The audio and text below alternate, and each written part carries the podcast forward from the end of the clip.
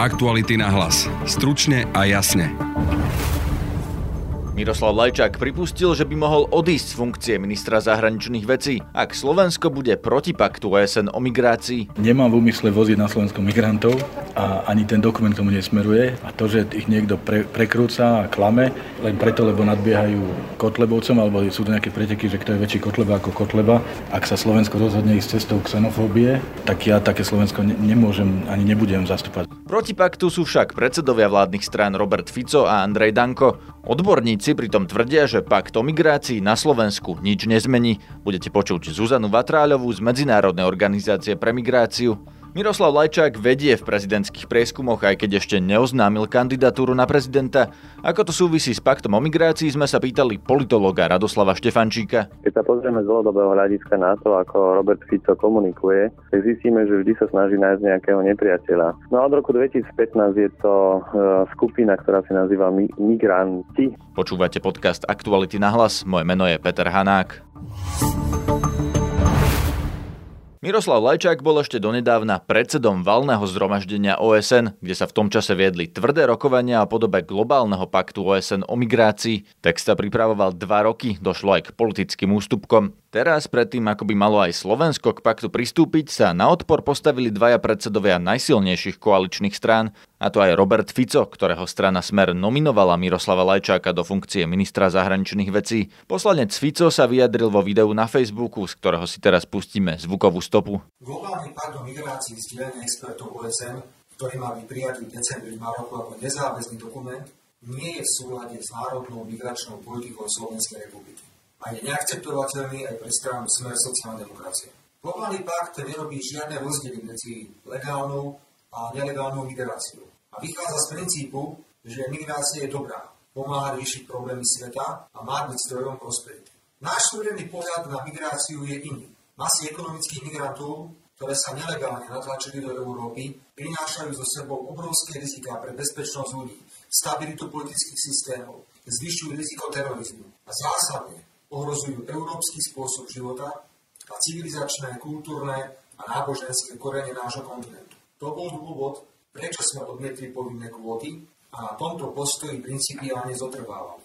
Globálny pakt je síce právne nezáväzný, ale politicky veľmi silný dokument. Už teraz sa vytvára masívny politický tlak, aby jeho nezáväznosť bola opomenutá len ako akási malá formálna chyba. Slovensko sa musí ku globálnemu paktu negatívne vymedziť. Opakujem, nie v súlade s našimi národnými záujmami. Správne preto bude, ak na najbližšie schôdzi Národnej rady Slovenskej republiky, ešte pred eh, rokovaním v Maroku, príjmeme v tomto duchu k paktu jasný mandát, ktorým bude viazaný ktokoľvek, kto sa zúčastní akýchkoľvek rokovaní o pakte. Minister zahraničia Miroslav Lajčák zásadne nesúhlasí a pripúšťa aj demisiu. Pred rokovaním vlády sa ho medzi inými novinármi pýtal aj náš Martin Slis. To nie je o tomto dokumente, veď tu si všetci riešia preferencie. Všetci riešia našu malú zapecnickú domácu politiku. Vrátane Roberta Fica? No tak ja keď som povedal všetci, tak všetci, všetci tí, ktorí kritizujú kompakt, nemyslia na kompakt. Mimochodom, dnes máme na programe rokovania vlády bod číslo 12, čo je presne legálna, regulovaná migrácia. Presne to, o čom hovorí tento kompakt. Čo? Prečo nikto neprotestuje, že ideme teda prinášať pracovnú silu? Lebo ju potrebujeme. A o čom hovorí tento kompakt? Presne o tomto. Že štát rozhoduje, koľko ľudí, odkiaľ a prečo. Čo očakávate od toho mandátu, ktorý teda avizoval Robert Fico, že by parlament mal schváliť? No veď to je môj návrh. Čiže aspoň v tomto ste sa shodli a pochopili dobre, hej? No ja verím, že som bol dobre pochopený. A váš návrh teda obsahuje čo, keď to môžete trošku rozvinúť? Vydržte ešte do zajtra. Dobre, aby som to povedal poslancom. A pán minister, ešte vaša kandidatúra na prezidenta? Taký evergreen, no teda ako to je? Áno. No veľmi si vážim, naozaj si veľmi vážim tú podporu. Ako dosť ma to prevalcovalo, nečakal som, že ľudia budú takto reagovať. Ale ja to vnímam ako ocenenie mojej práce na poli diplomácie, zahraničnej politiky a tam sa chcem venovať aj naďalej. Tejto Viete si predstaviť, že by ste prípadne rozmysleli si tú kandidatúru, ale bez značky strany Smer? Neuvažujem týmto smerom naozaj. Ako veľa vecí sa stáva, ktoré si neviete predstaviť, ale ja, ja naozaj si predstavujem seba aj ďalej v zahraničnej politike. Kto bude kandidovať za stranu Smer? Lebo hrajú svoje hry a mňa tieto hry veľmi iritujú. lebo ma stávajú do polohy nejakého nesvojprávneho A človeka. nebude kandidovať pán Fico? Tieto úvahy sa už objavujú. So mnou sa o tom nikto neradí, A, naozaj. ako, ako to vnímate, že vlastne na jednej strane Smer sa veľmi snaží, aby ste kandidovali teda ako možno nezávislí s jeho podporou, možno úplne v jeho farbách, a na druhej strane Robert Fico torpeduje vlastne vašu asi najväčšiu snahu, čo sa týka o, šéfa valného To je, zhromaždenia. to je krásna otázka, ktorú si kladiem aj ja dneska od rána. Tak na jednej strane som akože zlyhal de facto, hej, som zradil záujmy Slovenska ako predseda valného zhromaždenia, čo je teda nezmysel, ale takto sa to snažia naznačovať a na druhej strane mám byť dosť dobrý za prezidenta, ale to nie je otázka na mňa. A na akú odpoveď ste teda prišli, keď si kladiete túto otázku? Vnútorná politika, preferencie, voliči. ak by v parlamente prešlo niečo také, že Slovensko nemôže podpísať tento kompakt, zvažovali by ste demisiu? Asi áno. Čiže prvý váš, dá sa povedať naozaj taký spor medzi Robertom Ficom a vami, vy ste nikdy úplne nešli mimo z tých To nejde, to nie je o, o nejakom osobnom postoji. To ide o to, že či Slovensko je súčasťou riešení, alebo proste chceme sedieť za pecou, zamknúť dvere znútra a hovoriť, riešte to, to vy. Tu nie, je niekto na Slovensku, ktorý tvrdí, že migrácia neexistuje? A dá sa to riešiť tak, že, že povieme, že vy to riešte a nás sa, nás sa o tom nás sa to netýka? Veď ak chceme byť súčasťou riešení, tak musíme sedieť za rokovacím stolom, aby sme predniesli naše stanoviska. Čiže to vôbec nejde o mňa a o Roberta Fica. To ide o to, aké Slovensko ja mám ako minister zahraničných vecí zastupovať. Čiže to už je vaša hranica, kde teda končí aj vaša tolerancia žehliť alebo vysvetľovať e, tieto vnútropolitické ambície na úkor zahraničných snách. Tak ja, odkedy som vo funkcii ministra zahraničných vecí, tak presadzujem víziu Slovenska, ktoré je demokratické, ktoré je európske, ktoré je súčasťou riešení.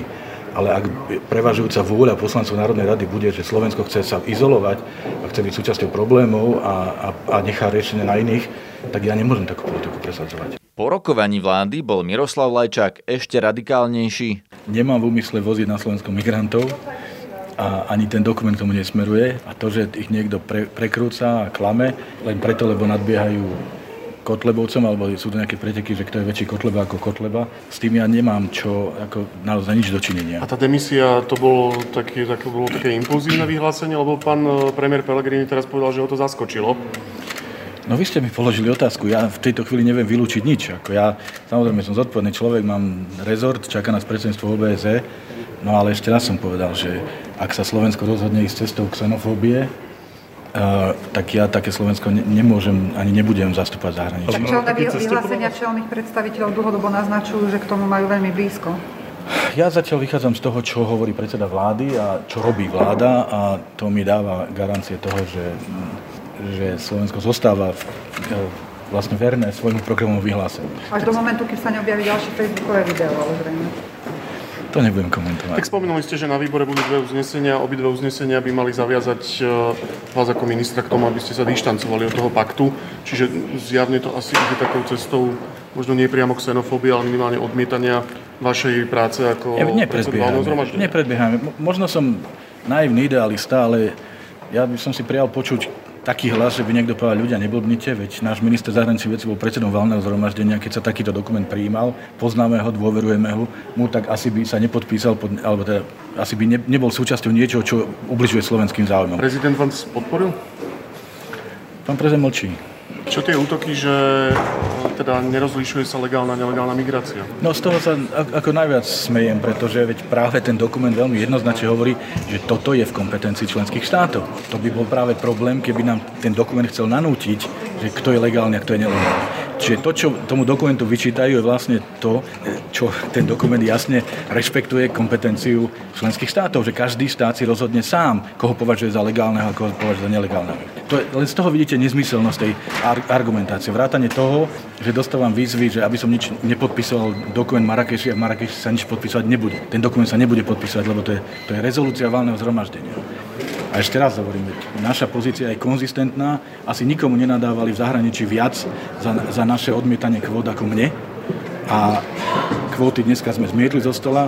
Prečo si niekto myslí, že zrazu by som súhlasil s niečím, čo je v rozpore nielen s oficiálnou pozíciou Slovenskej republiky, ale aj s môjim vnútorným presvedčením. Koaličná SNS v parlamente navrhuje prijatie uznesenia, podľa ktorého by vláda mala odmietnúť prijatie takéhoto dokumentu a žiada aj to, aby sa rokovania o tomto dokumente v Marrakeši nikto za Slovensko nezúčastnil. Čo v tomto dokumente je a čo by jeho prijatie alebo neprijatie prinieslo Slovensku, som sa pýtal vedúcej úradu Medzinárodnej organizácie pre migráciu na Slovensku Zuzany Vatráľovej. Praktický dosah pre Slovensko konkrétne to bude mať taký, ako si Slovensko určí. Pretože mnohé z týchto cieľov, ktoré sú v kompakte stanovené, z tých 23 cieľov, Slovensko už teraz dodržiava. Takže ak by sa Slovensko k tomuto e, upísalo, tak vlastne len ide o to pokračovať v tom, že preferujeme legálnu migráciu, že dbáme na ľudské práva migrantov, či už sú legálni alebo nelegálni že Slovensko vníma migráciu ako medzinárodný fenomén, ktorý tu vždy bol a vždy bude. Takže to nebude tak, ako hovoria politici niektorí, ktorí hovoria, že by sme sa museli k migrácii postaviť pozitívne a teda by sa niečo zmenilo. Globálny pakt o migrácii nikde e,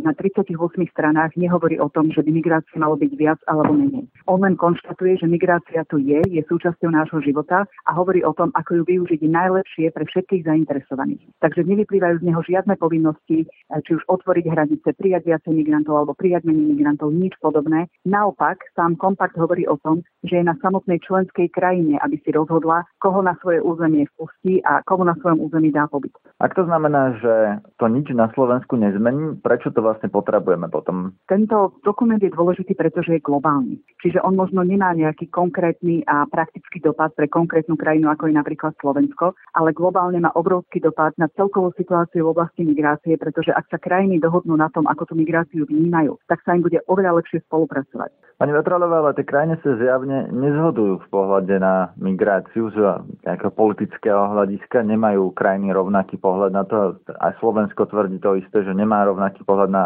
migráciu, minimálne predseda najsilnejšej strany to tvrdí, že nemá rovnaký pohľad na migráciu ako opísaný v tom pakte. Má to teda význam podľa vás? Ja pravdu povediac neviem vyhodnotiť e, tieto argumenty niektorých politikov, pretože opakujem, ten kompakt hovorí o tom, že každý štát má právo povedať si, ako bude riadiť svoju vlastnú migračnú politiku. Ako ho na svoje územie spustí, ako ho na svoje územie nespustí. V čom sa potom má tá politika migračná tých krajín zhodovať, ak si každá z nich bude môcť rozhodnúť o svojej vlastnej naďalej? Každá krajina si môže určovať naďalej, samozrejme. Každá krajina si bude určovať svoju migračnú politiku, ale s tým, že krajiny sa zhodli na tom, že povedzme, ak zoberieme konkrétne krajiny pôvodu. Krajiny sa v kompakte zhodli na tom, že krajiny pôvodu migrantov by mali vytvárať pre vlastných obyvateľov také podmienky, aby tí obyvateľia neboli nútení migrovať. A to je taká utopická predstava, nie? Lebo tak ako vyriešite problémy Afriky alebo v nejakej vojnovej zóny, určite nie takýmto paktom. Pokiaľ ide o vojnovú zónu, tak to už hovoríme o utečencoch a tento e, kompakt, táto dohoda nehovorí o utečencoch. Pripravuje sa na pôde OSN ešte špeciálny kompakt o utečencoch a hlavne utečenci sú uh, už teraz krytí ženevským dohovorom. Vy hovoríte, že ten pakt na Slovensku nič nezmení, lebo aj tak si budeme môcť naďalej podstate rozhodovať o, o tom, koho príjmeme, za akých podmienok a tak ďalej. Ako teda vnímate tú diskusiu okolo neho? Ja som povedala, že Slováci nemusia nič meniť, pretože v princípe už tá migračná politika, ako je nastavená, je podľa mňa v súlade s e, kompaktom o migrácii. Pokiaľ ide o diskusiu, ktorú tento kompakt vyvoláva, na jednej strane je pochopiteľne legitímne diskutovať o tom, e, či krajina pristúpi k nejakému medzinárodnému dokumentu alebo nie. Zase na druhej strane tento kompakt sa pripravoval dva roky a vlastne finálna verzia bola odsúhlasená už v júli. Čiže trošku mi uniká ten význam tej diskusie teraz, keď sme pár týždňov pred podpisom. Čo sa teda stane, ak ho príjmeme a čo sa stane, ak ho nepríjmeme? Ak sa znova pýtate na konkrétnu situáciu na Slovensku, čo sa stane v oblasti migrácie, či bude tak prijatý alebo nebude prijatý, opakujem, migračná politika sa bude naďalej naplňať. Ja si osobne myslím, že by bolo škoda, keby sa Slovensko neprihlásilo k tomuto kompaktu. A prečo? Ak hovoríte, že vlastne nič sa tým nezmení, tak potom aký je rozdiel medzi tým, či ho príjmeme alebo nepríjmeme? Už len preto, že ak je to globálny dokument, tak určite má väčšiu vážnosť a väčšiu silu podľa toho, čím viacej krajín ho podpíše alebo čím viacej krajín sa k nemu pridá. Ale v praktickom živote na Slovensku ani pre migrantov, ktorí prichádzajú k nám alebo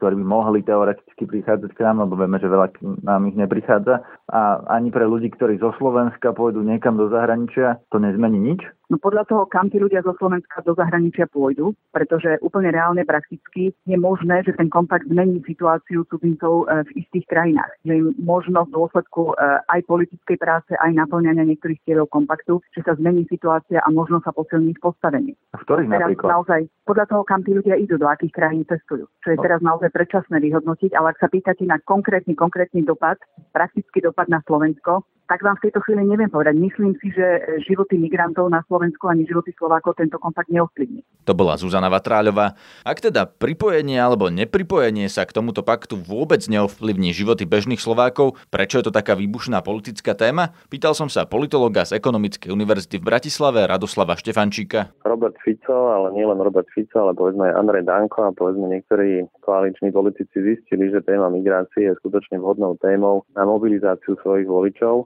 keď sa pozrieme z dlhodobého hľadiska na to, ako Robert Fico komunikuje, tak zistíme, že vždy sa snaží nájsť nejakého nepriateľa. Pôvodne to boli Rómovia, alebo ešte skôr to boli Maďari, potom to boli Rómovia. Z istého času to boli dokonca tí, ktorí boli proti výstavbe diálnic. No a od roku 2015 je to e, skupina, ktorá sa nazýva Migranti. V roku 2015, tesne pred voľbami, Robert Fico zistil, že migranti alebo téma migrácie oslovuje dokonca aj voličov, nielen jeho voličov, ale aj voličov Slovenskej národnej strany. Dávno to zistil povedzme aj Marian Kotleba a jednoducho túto tému si osvojili. Je to nepriateľ, veľmi dobre sa proti nemu artikuluje. Prečo sa takto verejne sporia o niečo, čo bežný Slovák vôbec nepocítil? V zásade bežného Slováka sa toto vôbec netýka, téma migrácie. Áno, bežne sa, to, bežne sa to nedotýka Slováka, alebo teda obyvateľov Slovenskej republiky, ale napriek tomu, že sa to ich to nedotýka, tak ľudia e, sa skutočne mobilizujú a predovšetkým na sociálnych sieťach aktívne vystupujú proti, proti migrantom a skutočne nie len proti utečencom. No prečo, e, viete, ak sa ich to netýka, ak v živote nestretli živého migranta?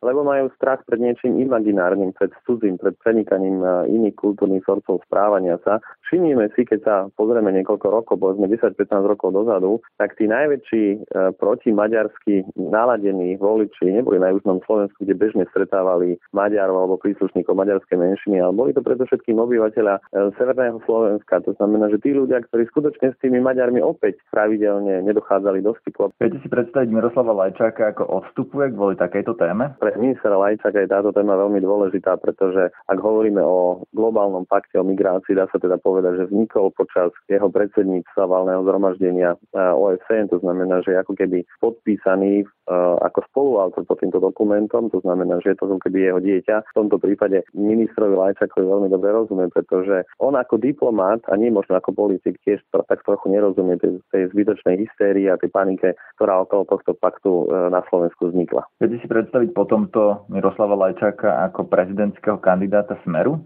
Áno, aj e, Robert Fico dlhodobo prezentuje e, ministra Lajčáka, pretože e, je to človek, ktorý je skutočne veľmi rozhľadený, čo sa týka medzinárodnej politiky, zahraničnej politiky. Určite si ho viem predstaviť zase na druhej strane. Robertovi Ficovi nejde o to, aby niekto z jeho strany zvíťazil v prezidentských voľbách, ale aby si on ako predseda strany Smer, aby si nielen on, ale samozrejme aj strana udržala nejaké pozície. A tá skúsenosť ukazuje, že téma migrácie je pre neho veľmi veľmi dôležitá. Viete si predstaviť, že by Miroslav Lajčák eh, šiel do prezidentských volieb ako formálne občianský kandidát, že by to bola nejaká hra na nezávislého, do ktorej by aj toto zapadlo, v zmysle, že teraz by sa vymedzil nejakým spôsobom voči smeru, ale bol by to v podstate kandidát, ako bol prezident mm-hmm. Gasparovič, viete, že, že síce nebol straník, by... ale ako by straník. Minister Lajčák sa už dokonca mal vyjadriť, kde som to zachytil, že si vie samého seba predstaviť ako, ako občanského kandidáta. Myslím si, že minister Lajčák je teraz na takej pozitívnej vlne, pretože prieskumy verejnej mienky ukazujú, že jednoznačne dominuje ako potenciálny prezidentský kandidát aj napriek tomu, že on svoju kandidatúru ešte vôbec neoznámil. On Viem si to na jednej strane... o tom ani neuvažuje. Ako si to vysvetľujete? No, tak to je samozrejme taktika, nemôže povedať dopredu a on zrejme tiež, e, tiež vyčkáva, že či ako, ako by zareagovala verejnosť. Čo je veľmi dôležité, že ešte pred nejakými dvomi, tromi mesiacmi minister Lajčak nemal také preferencie a keď si dobre pamätáme, tak keď kandidoval za smer jeho predseda, tak vtedy bol Robert Fico na výslní a aj napriek tomu jednoducho e, vyšiel z tých volieb ako porazený ktorému prezidentskému kandidátovi za smer by sa jednoducho chcelo ísť do vopred prehratých volieb. Tieto výsledky výskumu verejnej mienky však ukazujú, že minister Lajčak by nezvyťazil len v prvom kole, alebo mal by skutočne veľmi veľké šance aj na to druhé kolo. Znamená, že zrejme jeho sebavedomie v tomto prípade súplo a možno, že práve pod vplyvom týchto pozitívnych eh, výsledkov výskumu verejnej mienky sa začína meniť aj jeho pohľad na jeho možnú kandidatúru. Takže by to mohlo dopadnúť tak, že budeme mať prezidenta, ktorý bude zvolený s tým, že smer bude očakávať, že im niečo vráti za to, že ho do politiky dostali, ale on napríklad môže byť oveľa sebavedomejší a nezávislejší, než by si smer predstavoval a želal? Myslím si, že ste to naformovali vo svojej otázke. Napriek tomu, že minister Lajček sa zdá ako stranický kandidát smeru, ktorý, od ktorého sa bude skutočne očakávať to, že bude viac menej robiť to, čo si zmyslí stranická centrála Smeru, po prípade iných koaličných strán, tak aj v tomto prípade práve pri téme e, globálneho paktu o migrácii sa ukazuje, že minister Lajčak je jednoducho svojprávna osobnosť. To bol Radoslav Štefančík. Počúvajte nás aj zajtra. Na bezplatný odber všetkých nových podcastov sa môžete prihlásiť cez Google Podcasts, SoundCloud, Podbean, iTunes alebo Spotify. Na dnešnej relácii sa podielali Jan Petrovič a Petra Mikulajčíková. Zdraví vás Peter Hanák.